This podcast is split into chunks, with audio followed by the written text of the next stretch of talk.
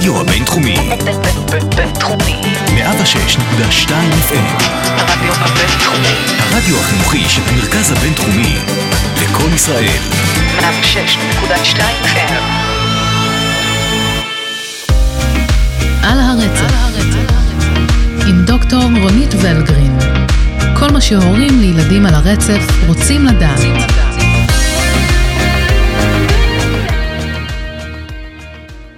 שלום לכם ולכן, מאזינות ומאזינים יקרים, ותודה שהצטרפתם אלינו לפודקאסט על הרצף ברדיו הבינתחומי 106.2 FM. לי קוראים ענת גרינבלום ואני אימא לילד על הרצף האוטיסטי. הסדרה הזו עבורי היא תחילתו של מסע עם המון סימני שאלה.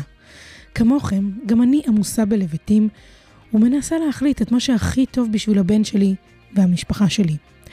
סדרת הפרקים הזו היא הזדמנות לגלות עולם מושגים חדש, ולצייד עוד הורים כמוני בתובנות חשובות. מדי פרק אני ודוקטור רונית ולגרין נשוחח על השאלות שמעניינות את ההורים לילדים על הרצף. נסביר מה זה הפרעות תקשורת, נדבר על מה שקורה בתוך חדרי הטיפולים, מתי ואיך כדאי לכם ההורים להיות מעורבים, איך בוחרים דמויות טיפוליות ומה עושים אם לא מרוצים. כמובן, נדבר על גישות טיפול שונות ועל כל השיקולים שחשוב לקחת בחשבון כשחושבים על מסגרת שצריכה להתאים לילדים שלכם. נאפשר לכם הצצה לעולם המקצועי ונעשה לכם סדר במידע הרב שקיים ברשת, אבל לעיתים הופך למבלבל.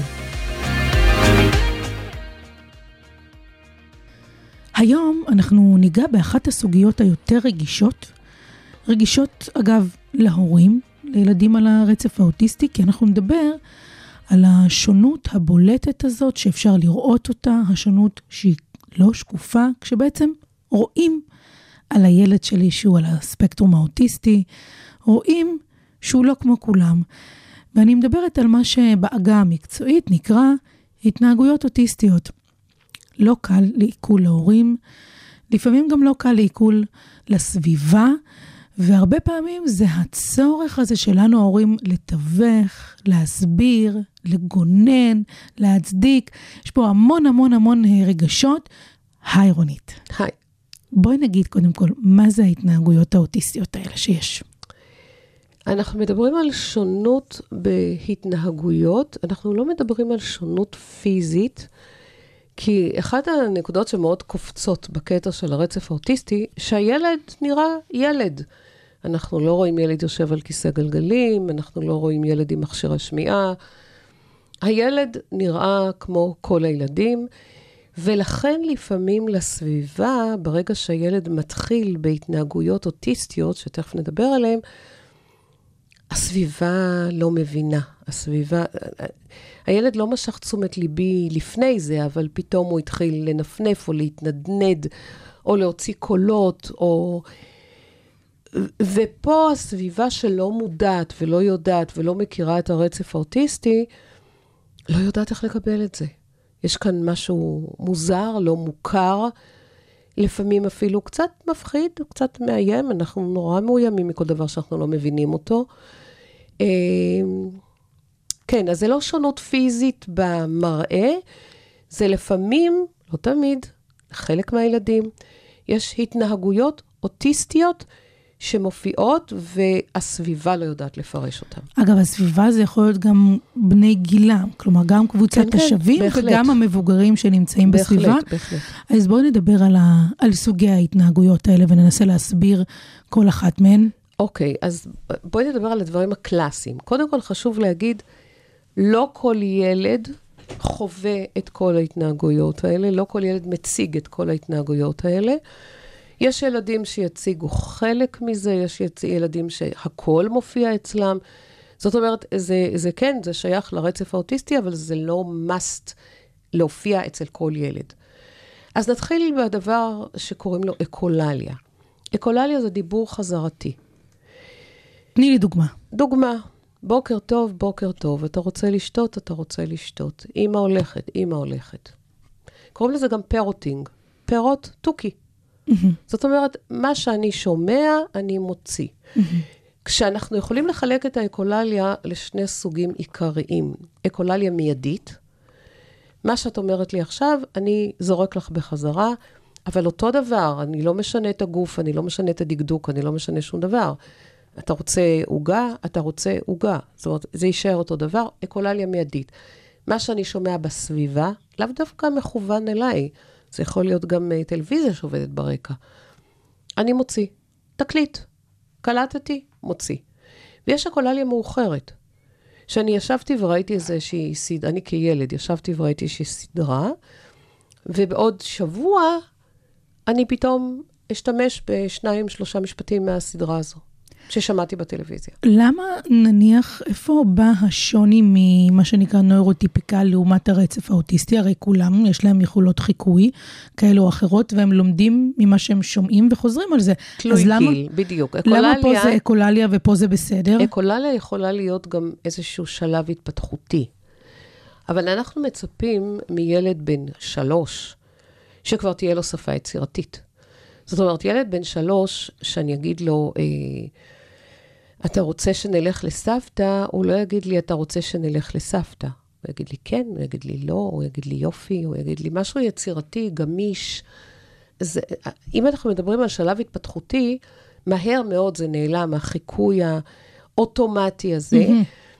אה, כן, אני גם יכולה לראות ילדים שהשתמשו באיזשהו משהו ששמעו בטלוויזיה, כמו שאנחנו מדברים, גששית, כל המערכונים של הגשש. אז אני, אבל שוב, זה, אני, אני, אם אני אעשה את זה, זה אני אזרוק איזה משפט, מפתחות בפנים, אני אזרוק איזה משפט מתוך אה, מערכון של הגשש, אני אעשה את זה בהקשר, בסיטואציה תואמת, זה ישרת אותי לאיזושהי מטרה תקשורתית, זה לא תהיה אקולליה סתמית. אז הנה לך אחורה, אז יש לנו את האקולליה המיידית, שעכשיו שמעתי בסביבה, אני מוציא במיידי, ויש לי את האקולליה המאוחרת, שאומרת, אני חוזר על משפט של הגננת מהמפגש, או הסיפור ששמעתי, או הטלוויזיה שראיתי, ימים, שבועות אחרי זה. מה שיותר חשוב באקולליה, זה החלוקה היותר משמעותית בעיניי, זה אקולליה סתמית, מול אקולליה שנעשית לצורכי תקשורת. דוגמה. שוב, אני רואה ילד מול העיניים, ילד באמת לפני לא מעט שנים, שמאוד אהב לאבא שלי יש סולם. והיו לו המון פתאום חזרות כאלה של אה, לאבא שלי יש סולם. שעל פניו לא היו קשורות לשום כלום. כשבדקנו את זה, כשניסינו להבין, אנחנו מסתכלים לדעת מה קורה לפני שהוא עשה, דיברנו בזמנו על, על העבודה ההתנהגותית, מה קורה לפני שהוא עשה התנהגות, את ההתנהגות הזאת, מה קורה אחרי שהוא עשה את ההתנהגות הזו. ופתאום הבנו שהילד הזה שלנו, שאין לו יכולת ורבלית גמישה, הוא לא יודע ליצור משפטים, הוא לא יודע לדבר בצורה יצירתית, הוא כן קלט לאבא שלי יש סולם, והוא השתמש בזה כל פעם שהוא ראה את אבא, רצה את אבא, הבין שאבא בדרך מהעבודה הביתה, רצה להביע משהו בקשר לאבא, מה שיצא לו זה לאבא שלי יש סולם. אז אם ככה, אז הילד הזה השתמש באקולליה, כן, כדי להעביר איזשהו מסר תקשורתי, אני רוצה את אבא עכשיו, איפה אבא, למה אבא לא מגיע? אז לאבא שלי יש סולם. צריך להבחין תמיד, ואנחנו חייבים לקחת בחשבון, שאולי האקולליה הזו משרתת את הילד לאיזשהו צורך. היא לא סתמית, היא לא parroting סתמי, תוכי, שחוזר על מה שאמרתי, אולי זה הדרך שלו. להיכנס לתוך השיחה, אולי אני לא יודע להשתתף איתך בשיח, אבל אני כן רוצה להיות חלק ממה שנאמר, ולכן אולי אני אזרוק איזשהו משהו, קטע מהטלוויזיה, או משהו שיושב לי בראש, ואני יכול לזרוק אותו, תבנית, שאני יכול לזרוק אותו בקלות, אבל המטרה שלי מתחת לעניין הזה, זה להיות חלק מהשיחה שלכם. צריך תמיד לברור האם האקולליה משרתת איזשהו צורך תקשורתי עבור הילד, ולמה זה חשוב. כי הורים או מטפלים שמדברים על לדכא את האקולליה, עשויים לעשות טעות פה.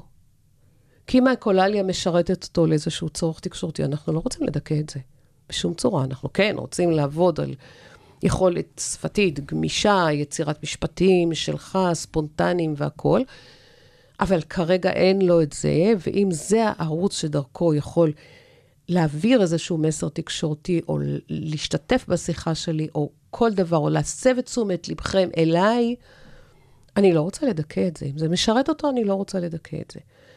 אז כן חשוב תמיד לבדוק את האקולליה בזהירות ולראות האם זה משהו סתמי, מיותר, מפריע, או כן, יש לו איזושהי משמעות נסתרת אולי בעיניי כרגע, אבל יש לו איזושהי משמעות, ואז אני אתייחס אליה אחרת.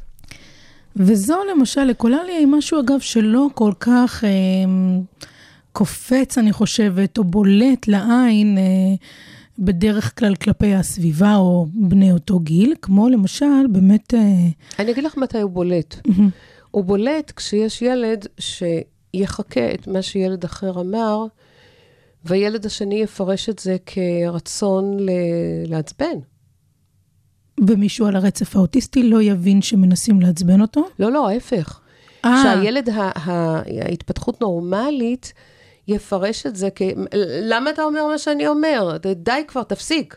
והוא יגיד לו, די, כבר תפסיק בחזרה. יגיד, די כבר תפסיק, מה שיעצבן אותו עוד יותר. זאת אומרת, אם הסביבה לא מבינה והסביבה לא יודעת, הסביבה יכולה לעשות, לתת לזה פרשנות אחרת לגמרי, ולפעמים שלילית. הבנתי. זאת אומרת, בעצם מה שאת באה יותר נכון אה, לומר, זה שכשיש לילד אקולליה, זו פשוט הדרך שלו, היא, זאת אומרת, התקשורת המילולית שלו עשויה להתאפיין באקולליה, שזה אותה חזרתיות ורבלית. ושימו לב שאנחנו לא באמת אה, כועסים או שופטים, או איך האחרים נכון. מתייחסים, ופה זה מצריך אולי באמת את התיווך של הסביבה. עוד אה, דבר אחד מעניין, אני עובדת עם ילדים, אבל הדרך שלי לנסות להבין אחורה מה באמת עשה להם את זה, קידם אותם וכולי, זה לדבר עם חבר'ה מאובחנים גדולים, בוגרים.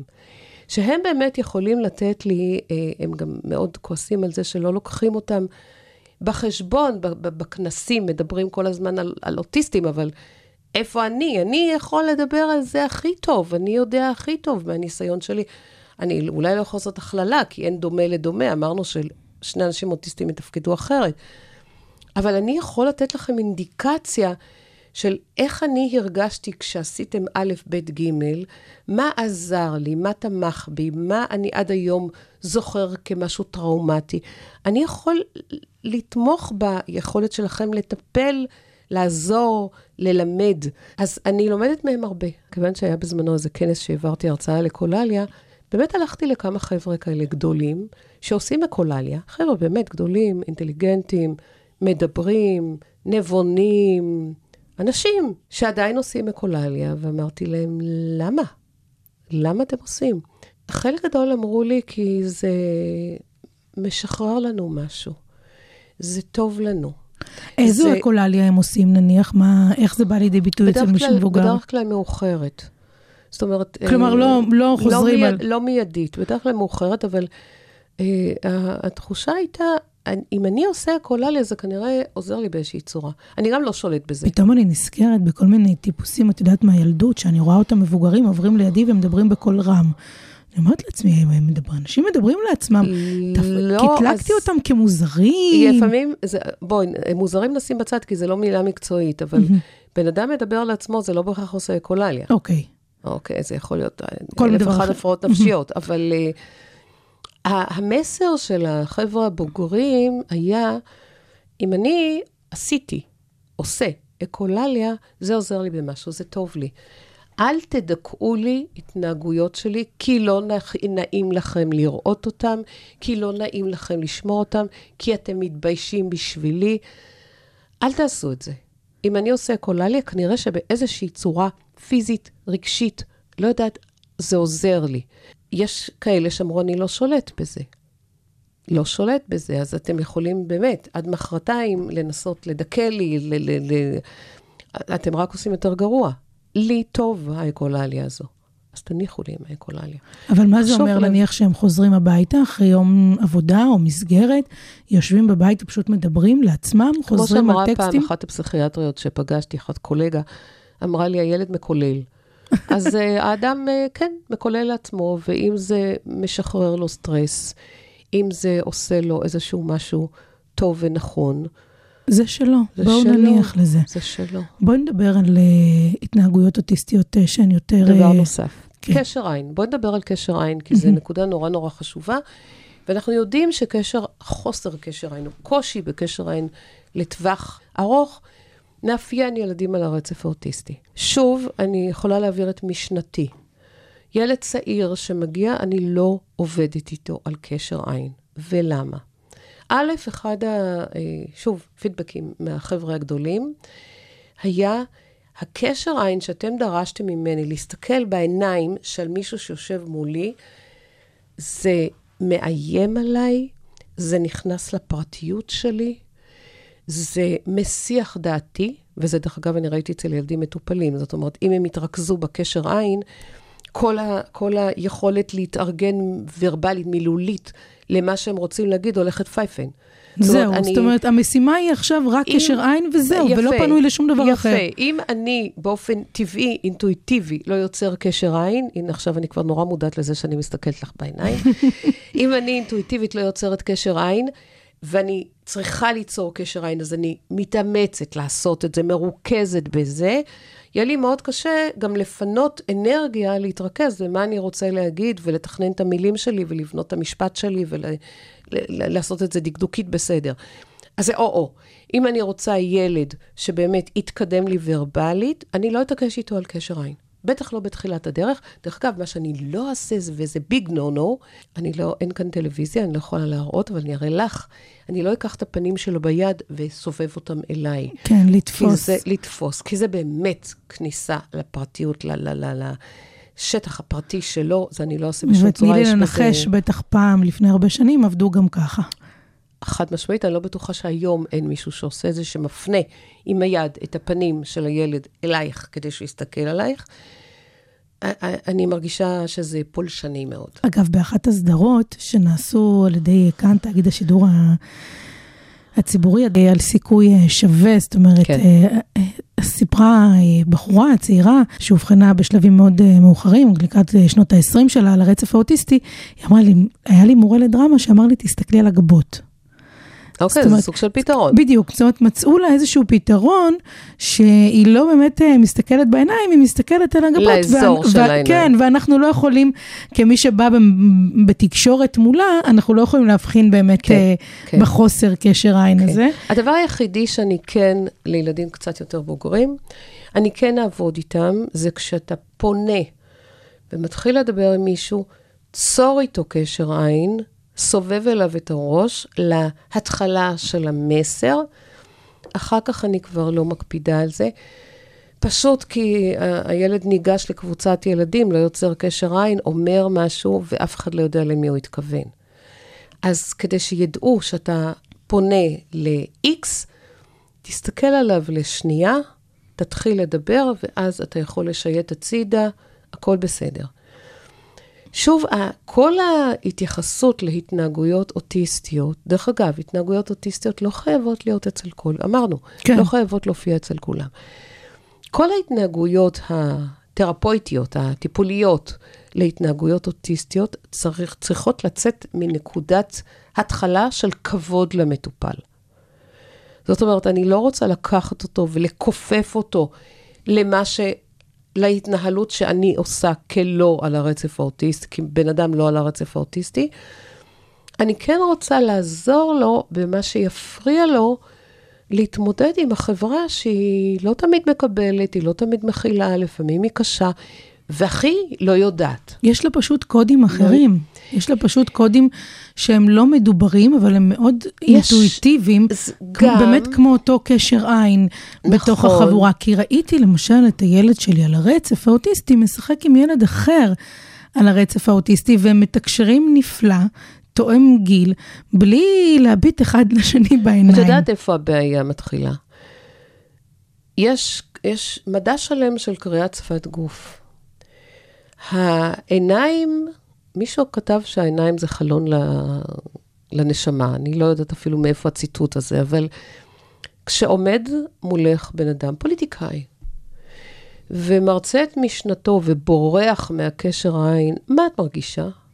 שהוא לא אמין, שהוא חושב על משהו אחר ואומר משהו אחר.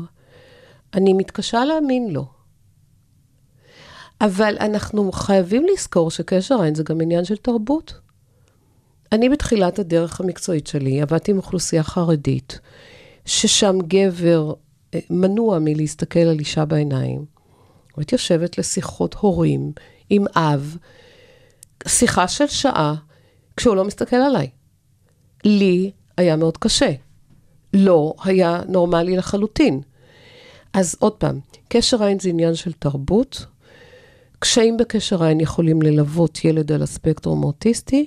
אבל זה כן משהו שאגב ניתן לקידום בצורה שיכולה להיראות לעין, זאת אומרת, יש אה, עדות לזה שאם כן עובדים על זה, אז בשלבים יותר מתקדמים אפשר להגדיל את טווחי הזמן, או שזה חושבת, אי אפשר לדעת כמובן? א', אני חושבת שאי אפשר לדעת, וב', אני חושבת שנורא תלוי הבן אדם שעומד מולך.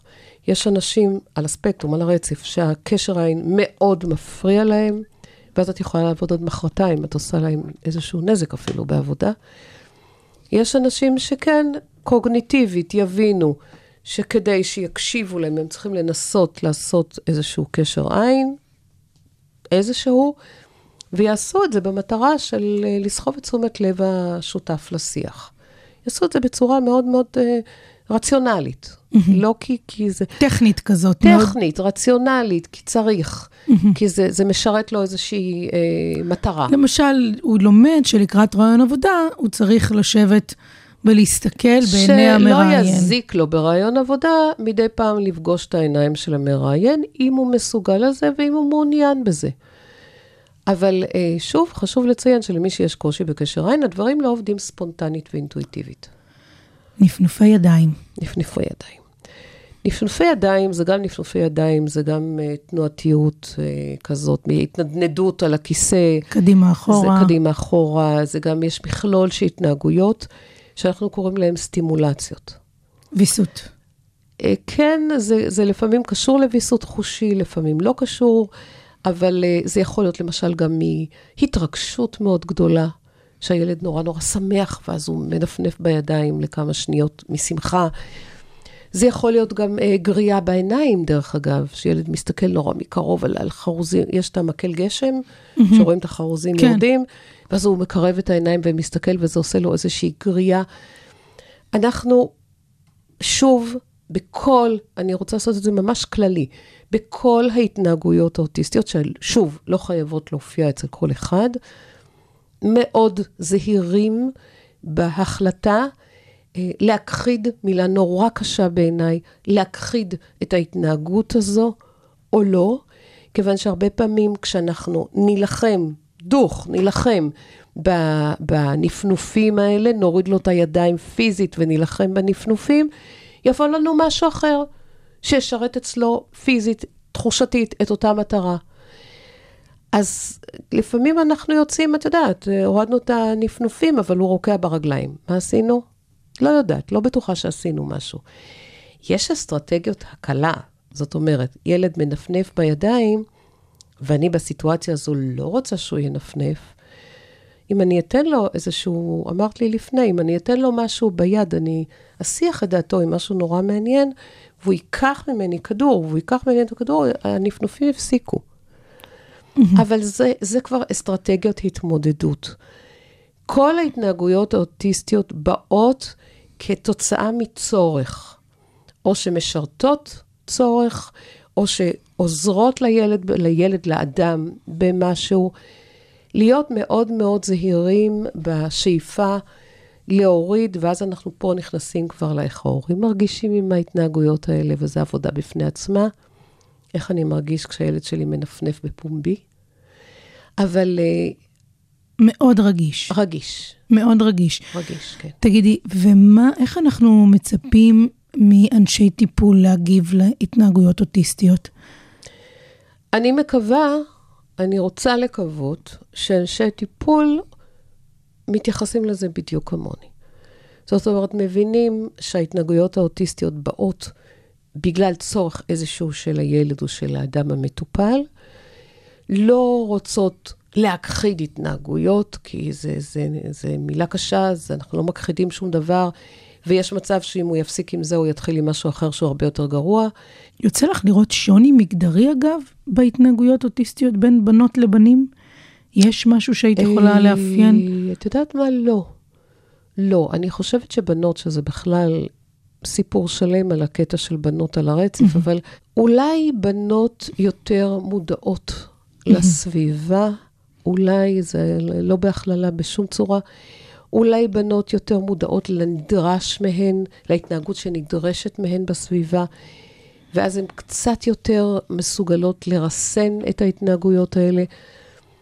אבל כל הנושא של התנהגויות אוטיסטיות, בעיניי, אנחנו צריכים לעבוד הרבה עם הסביבה. שזה הורים, שזה מורים, שזה הילדים בכיתה. כן להסביר, כן לפתוח, למה הילד עושה את זה, ואז זה פתאום נהיה פחות מוזר, פחות מאיים, פחות מלחיץ. מה קורה אה, לאותו ילד עם התנהגויות אוטיסטיות במהלך הטיפול? אותו דבר כמו שקורה לילד בלי התנהגויות אוטיסטיות. זאת אומרת, אם אני אתן לילד שלי איזשהו משחק והוא נורא נורא יתלהב וינפנף בידיים, אני מבחינתי זה הבעת שמחה לגיטימית לכל דבר. מה את מייעצת להורים שבאמת אה, מרגישים שהם, מה לעשות, אה, מתביישים, מתבי, מתביישים בשונות הזו שקצת נכפית עליהם, זאת אומרת, זו לא שונות שהם בחרו להיות חלק ממנה, אבל אה, כן, הם הולכים לפארק והילד אה, רץ בסיבובים, מנפנף להנאתו. כן, אני, הקטע עם ההורים, דיברנו בשיחה הקודמת על קבוצות תמיכה, קבוצות הדרכה, הדרכת הורים. תראי, זה מכלול מאוד גדול, זה לא רק התנהגויות אוטיסטיות. זה להבין שהילד שלי על הרצף האוטיסטי. והרצף האוטיסטי כולל א', ב', ג', והילד שלי יש לו קשיים 1, 2, 3, ו, וזה הילד שלי. ואני צריך, אני, אני כהורה, צריך ללמוד להתמודד עם הילד שלי, אבל גם עם עצמי במראה. זאת אומרת, אני צריך להבין, להפנים, אני, אני אומרת, נורא קל להגיד את זה, זה חתיכת עבודה, חתיכת פרויקט. להבין שיש לי ילד על הספקטרום האוטיסטי, אני מאוהבת בו קשות. אני אעשה הכל כדי לעזור לו להתמודד עם הקשיים הסביבתיים והקשיים האישיים שלו, אבל יש דברים של אני לא יכולה לקחת ממנו. ונגיד שפתאום הוא מפסיק לנפנף. אוקיי. זה נכון, זה קורה שככל שבעצם אה, אנשים על הרצף האוטיסטי מתבגרים, לקראת גילאים יותר בוגרים, יש את התנהגויות האלה הן פחות בולטות, אולי פחות זה נראות. הכללה, זה הכללה לא נכונה. זה לא נכון. יש ילדים שינפנפו בתקופה מסוימת ולא ינפנפו בתקופה אחרת. ונניח שהוא בדיוק בתקופה שהוא לא מנפנף. אוקיי. אז אפשר לחשוב שהוא יצא מהרצף האוטיסטי? לא. את שואלת ואת מחייכת. אני, כן, כי, כי ברור לי שהתשובה היא לא, אבל אני, אני חושבת שיש הורים ש, שיכול, שיכולים האוטיסטי, הרצף- לחשוב את כן, זה. הרצף האוטיסטי זה לא נפנופים. הרצף האוטיסטי זה לא קושי בקשר עין. הרצף האוטיסטי זה שונות נוירולוגית, שבאה לידי ביטוי, שבאה לידי ביטוי ב-1, 2, 3 ספציפיים לילד שלי, לילד אחר, לעוד ילד אחר, ולילד הרביעי אין את זה. כן יש לו אפיונים שנתנו לו את הכבוד הגדול להיכנס לרצף האוטיסטי. אבל uh, הרצף האוטיסטי זה לא נפנופים, יש ילדים שלא מנפנפים בכלל. והם על הרצף. מה, מה באופן כללי את חושבת על כל ההתנהגויות האוטיסטיות? איך את, איך את רואה את הטיפולים שעוזרים או לא עוזרים לזה? מה, מה דעתך? אני חושבת שזה חלק מהילד. הוא חלק מהאישיות שלו, חלק מהדרך שלו להתמודדות. את רואה הורים בקליניקה שנגיד נבוכים פתאום? כן, כן. מה את ברור, אומרת להם? ברור. אני עושה אה, המללה של מה שהוא עושה, ומסבירה להם מה זה אומר בשפה שלנו. הוא נורא שמח. כאילו, ואז זה נורא מרגיע אותם, כי זה לא שהם לא ידעו שכשהוא שמח הוא עושה את ואז זה. אני לא יודעת אם מרגיע אותם, אבל אז הם מחייכים שוב. מהמם. זאת אומרת, אני לא בטוחה שהם רגועים, כי המצוקה נשארת בבטן, אבל... אה, אבל כן, אבל אם הילד שמח, וזו הדרך שלו להביע שמחה, אז אני שמח בזה שהילד שמח. זה עוזר לי כהורה להתמודד. אני אגיד לך מה לדעתי הנקודה הכי אה, רגישה או כואבת. בסופו של דבר, האוטיזם במדינת ישראל הוא נכות. נכון. ולהבין שאתה זכאי לגמלת נכות. להבין שהילד שלך, יותר נכון, זכאי לגמלת נכות. להבין שהילד שלך הוא נכה 100%, זה משהו שהוא... אה, אין ספק. צריך לעכל אותו. אין ספק, צריך לעכל אותו. יש הורים שאומרים לי, "תש- תקשיבי, אני לא רוצה את זה. אני לא רוצה את התיק ברווחה, שאין לי ברירה אלא לפתוח. אני לא רוצה את הטובות של אה, ביטוח לאומי. אני לא רוצה שילד שלי יוגדר כנכה. לא רוצה את זה. לא עושה את זה. יש לי כסף בלי עין הרע, יש לי, אני עובד בשביל זה, אני אממן את הכל לבד. לא צריך את זה.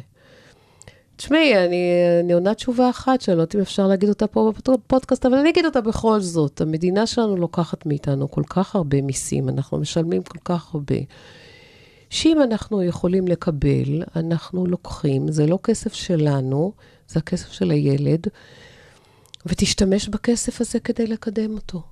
תן לו עוד טיפול, תן לו עוד איש מקצוע, תאפשר לו עוד ג'ימבורים, זה עוזר לו ומשמח אותו.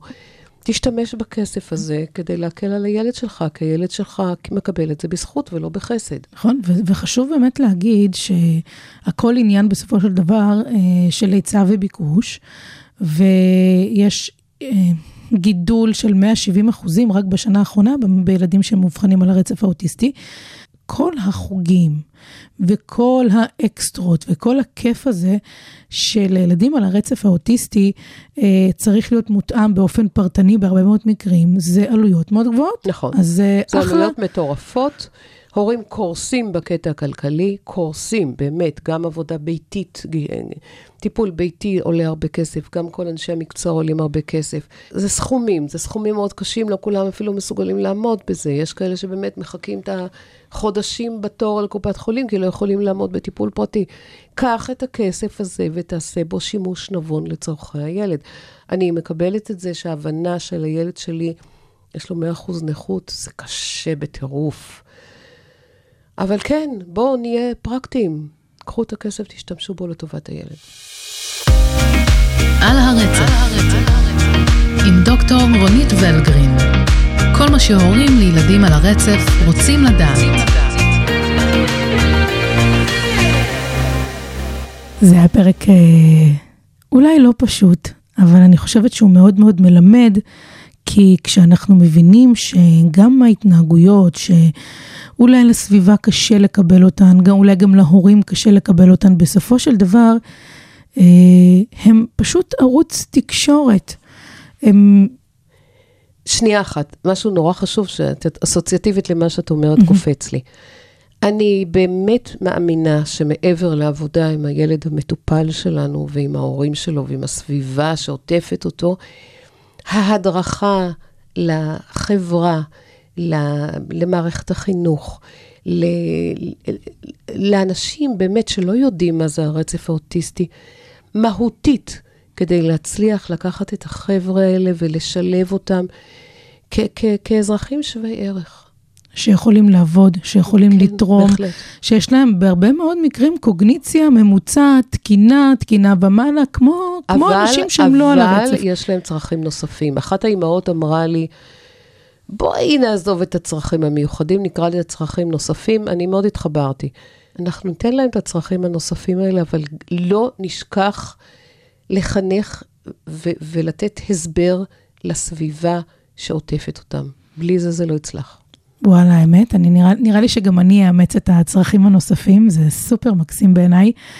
אני חושבת שבסופו של דבר, אה, בפרק הזה דיברנו על התנהגויות שהן גם ערוץ ביטוי, ערוץ תקשורת, אה, זה עוד משהו שהוא מאפיין, ובאמת, ככל שגם אנחנו אה, נצליח ככה להכיל את זה, וככל שהסביבה תצליח להבין שגם זו חלק מהשונות. ילדים להירא, יכולים להיראות כך, ילדים יכולים להיראות אחרת, וברגע שאנחנו מבינים שאותם הצהלולים או נפנופי ידיים, זה כי עכשיו הוא פשוט מאוד מאוד שמח. אז זה באמת אה, משהו שיכול להניח את הדעת, והסביבה לא תרים גבה ולא תהיה שיפוטית, אה, או שפשוט תתרגל לראות את זה מספיק במרחב, כי מה לעשות, דברים שהם שונים, הם מושכים את העין, ככה זה עובד, אנחנו בני אדם. אז אה, צריך להבין על מה זה... יושב, עכשיו אני רגע נשמעת כמו הפסיכולוגית שנתנה לי את האבחון, צריך להבין על מה הקשיים יושבים, ואני ככה, את יודעת, אומרת לנו, תגידי על מה זה יושב. אה, אז כן, אז הדברים האלה יושבים על הספקטרום האוטיסטי, ואלו מילים ש... אה, שהן המציאות שלנו. אז אה, אני חושבת שזה היה פרק מרתק. לשמוע, להבין, לקבל את הזווית המקצועית שלך. דוקטור רונית ולגרין, תודה רבה. שמחה. תודה רבה לכם על ההאזנה, אני מקווה שנהניתם, שלמדתם. תצטרפו אלינו לעוד פרקים ברדיו בינתחומי 106.2 FM, בספוטיפיי, אפל פודקאסט ובכל אפליקציות הפודקאסטים המוכרות. אנחנו כאמור בפודקאסט על הרצף, נמשיך לשוחח על כל השאלות והסוגיות הכל כך חשובות לחייהם של ילדים על הרצף האוטיסטי וגם של ההורים לילדים על הרצף האוטיסטי.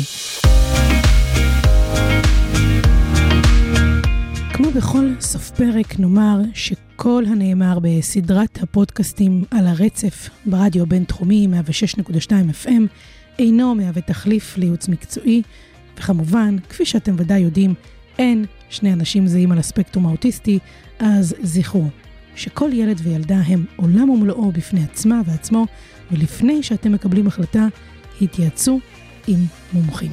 אנחנו נשתמע בפרק הבא. כל הנאמר בפודקאסט על הרצף אינו מהווה תחליף לייעוץ מקצועי. על הרצף, עם דוקטור רונית ולגרין. כל מה שהורים לילדים על הרצף רוצים לדעת.